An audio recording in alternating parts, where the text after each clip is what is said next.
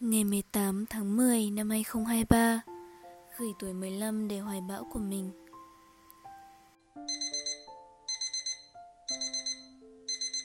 Linh ơi, dậy đi con ơi, 6 giờ 45 rồi đấy.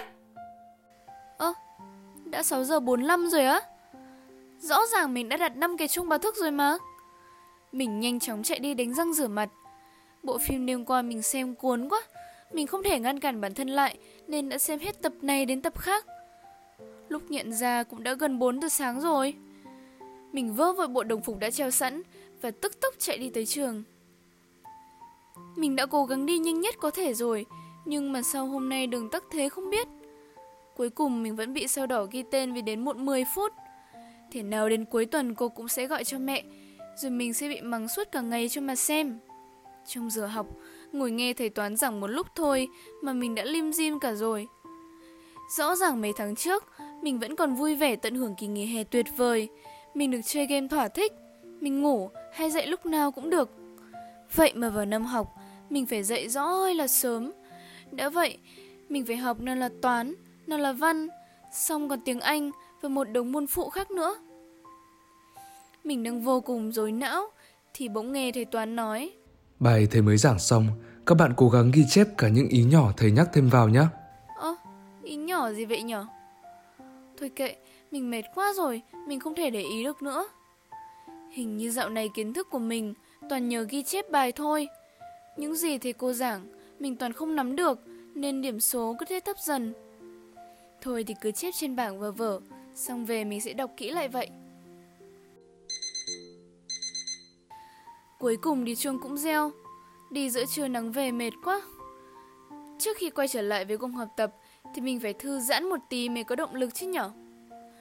Nghĩ thế, mình liền lôi điện thoại ra làm một ván liên quân ngay để lấy lại tinh thần.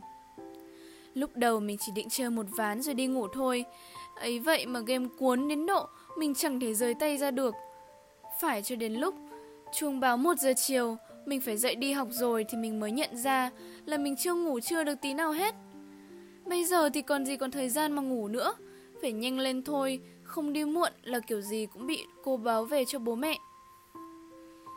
Hôm đó ngồi trong lớp buổi chiều, mình cứ gật lên gật xuống vì buồn ngủ.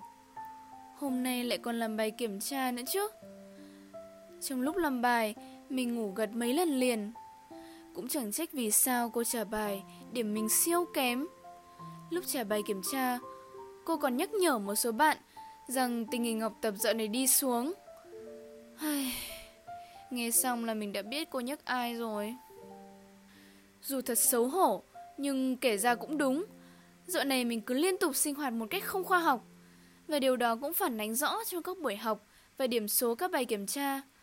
Mình nhớ cái lần mà mẹ nói với mình rằng Linh ạ, con nên chú tâm vào học hành hơn đi.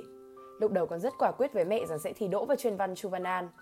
Vậy mà với tình hình học tập như thế này thì mẹ thấy ước mơ của con còn xa vời lắm. Con cần phải cải thiện ngay đi. Lúc đấy mình nghe xong thì bỗng dưng bực mẹ thật. Chẳng hiểu sao mẹ lại nói vậy với mình. Nhưng bây giờ nghĩ lại thì thấy mẹ nói cũng đúng. Có lẽ lúc đó mình phản ứng như vậy chỉ vì mình không dám đối diện với sự thật mà thôi. Hơn nữa, nhiều khi mình cầm vào máy điện thoại để giải trí vì nghĩ rằng mình đã trải qua một ngày thật dài với vô số đề kiểm tra và một đống bài tập. Nhưng thực ra đó là do thói quen chơi game rồi lại thức khuya, không nghỉ ngơi đầy đủ nên mình đâu có tập trung một cách nghiêm túc trong các tiết học đâu. Để rồi lại bỏ lỡ kiến thức và chẳng hề ôn tập lại. Chính vì vậy, mình cứ lạc trôi mãi trong vòng lặp mà không thể nào thoát ra được. Không được rồi, mình phải thay đổi thôi. Nếu cứ giữ nguyên thói quen như thế này thì mình sẽ không thể nào đạt được ước mơ đỗ chuyên văn chu của mình mất. Nghĩ vậy, về đến nhà, lần này thứ đầu tiên mình cầm vào không phải là điện thoại nữa mà là một cuốn sổ. Mình đã ghi chép lại tất cả khối lượng công việc mà mình cần phải hoàn thành, sắp xếp chúng sao cho thật phù hợp, xen kẽ với khoảng thời gian nghỉ ngơi của mình. Mình còn lấy một tờ giấy A4 ra, viết thật to dòng chữ. Hoàng Linh sẽ đỗ chuyên văn Chu Văn An với số điểm là 8. Để mỗi khi mình nhìn vào, nó sẽ lại nhắc nhở mình về mục tiêu quan trọng nhất của bản thân. Ngoài ra, chiếc điện thoại ấy giờ đây đã được mình gửi nhờ chỗ mẹ với cam kết rằng chỉ khi nào xong hết bài tập hôm đó, mình mới lấy ra điện thoại để giải trí 45 phút thôi. Ngồi vào bàn học, mở phiếu văn ra làm, mình bỗng chợt thấy dòng chữ được cô in dưới cuối tờ đề. Cách tốt nhất để dự đoán tương lai chính là kiến tạo nên nó. Dòng chữ đó hóa ra bao lâu nay vẫn ở đây, chỉ là mình không chú ý tới mà thôi. Dòng chữ đó như nhắc nhở với mình rằng chỉ cần cậu quyết tâm nỗ lực đến cùng, tương lai của cậu sẽ tỏa sáng. Đọc xong, mình thấy như được tiếp thêm động lực để quyết tâm thay đổi thói quen sử dụng điện thoại độc hại và cố gắng hơn nữa trong việc học tập của bản thân. Lại một ngày nữa đến. Hôm nay mình đã dậy sớm hơn mọi hôm tận 30 phút và thông thả đi đến trường chứ không còn vội vội vàng vàng như trước nữa. Hôm nay mình cũng đã biết sắp xếp thời gian khoa học hơn cho nên làm được rất nhiều việc có ý nghĩa. Cô giáo và mẹ cũng khen mình đã chú tâm học hành hơn, điểm số thì đang trên đà cải thiện, mình vui lắm. Quả thật, dù chỉ là một thay đổi nhỏ thôi, là tạm rời xa chiếc điện thoại thân yêu, mà một ngày của mình như dài ra hẳn và cũng năng suất hơn nữa.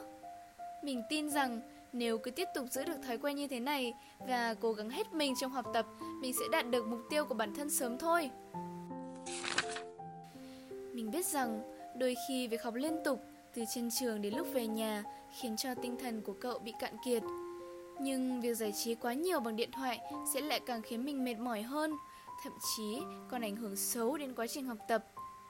Vậy, để bản thân có được khoảng thời gian thư giãn, nghỉ ngơi thoải mái cho tinh thần và khỏe mạnh cho cơ thể thì hãy lưu ý cả về cách thức, thời gian giải trí sao cho phù hợp bạn nhé. Ví dụ như mỗi khi về đến nhà, chúng mình hay có thói quen kiểm tra ngay điện thoại.